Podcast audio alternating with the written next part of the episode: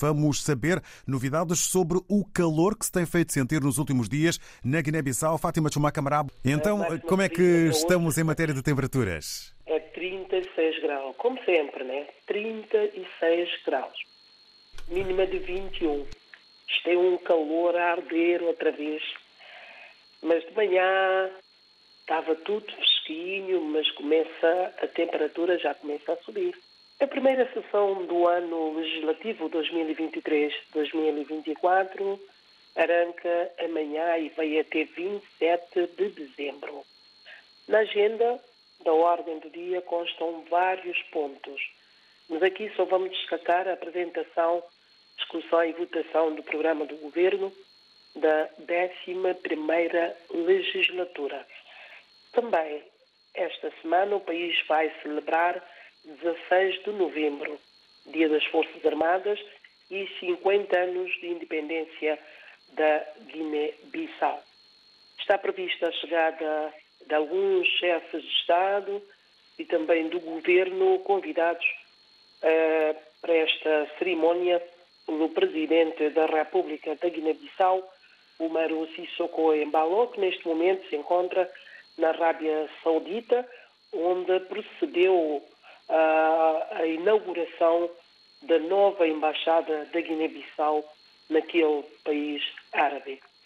Por ocasião da visita do ministro dos Negócios Estrangeiros de Portugal, o embaixador de Portugal na Guiné-Bissau, José Rui Velez Carroço, e o presidente da Câmara de Comércio e Indústria Portugal-Guiné-Bissau, Jorge Souza, convidaram entidades para o lançamento do Guia de Investimento na Guiné-Bissau. O ato vai ter lugar no dia 15 de novembro, por volta das 11h30, no Centro Cultural uh, Português em Bissau.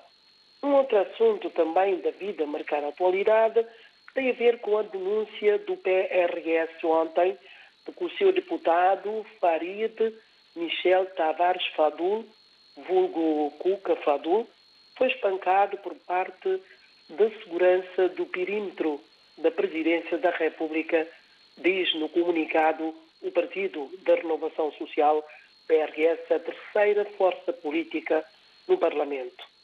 Segundo informações que a RDP África teve acesso, uh, apontam que o deputado estaria a fazer imagens com drone uh, junto à Avenida Amílcar Cabral, onde deverão decorrer as cerimónias de celebração do Dia das Forças Armadas, 16 de novembro. Nas imagens que circulam nas redes sociais, que a RDP África também pôde constatar, o deputado apresenta sinais de agressão com, com a cara inchada. Sem, no entanto, poder avançar mais é, pormenores sobre a gravidade da agressão, porque ainda não conseguimos falar nem com o médico que lá assistiu e muito menos com a própria a vítima. Mas é um assunto que a RDP África vai tentar acompanhar, tentar ouvir a própria vítima, do que é que aconteceu em concreto, e também, se não for o caso, ouvir o médico que lá assistiu no hospital.